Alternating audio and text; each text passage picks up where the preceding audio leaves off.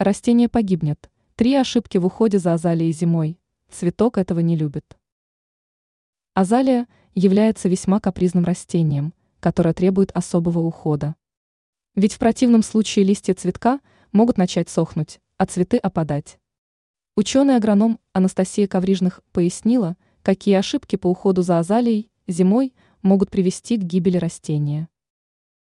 Сухой воздух. В зимний период из-за отопления в квартире может быть слишком сухой воздух. Однако для азалии это может быть губительным, так как она нуждается в высокой влажности. Поэтому не стоит удивляться, что цветок зачах, если не уделять этому моменту должное внимание. Зимой в особенности важно регулярно опрыскивать растения из пульверизатора. Также можно поставить рядом с цветком емкости с водой или положить влажные тряпки. Во время цветения нужно следить за тем, чтобы вода не попадала на сами цветки. Неправильное место. Зимой категорически нельзя ставить азалию возле батарей, на подоконнике или вблизи иных отопительных приборов.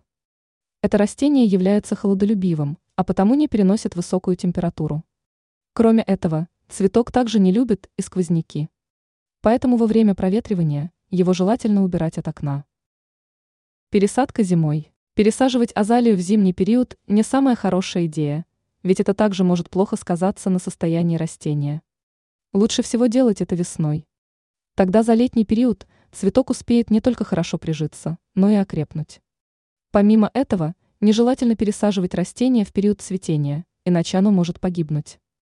Ранее мы писали о том, зачем использовать чеснок для ухода за комнатными растениями.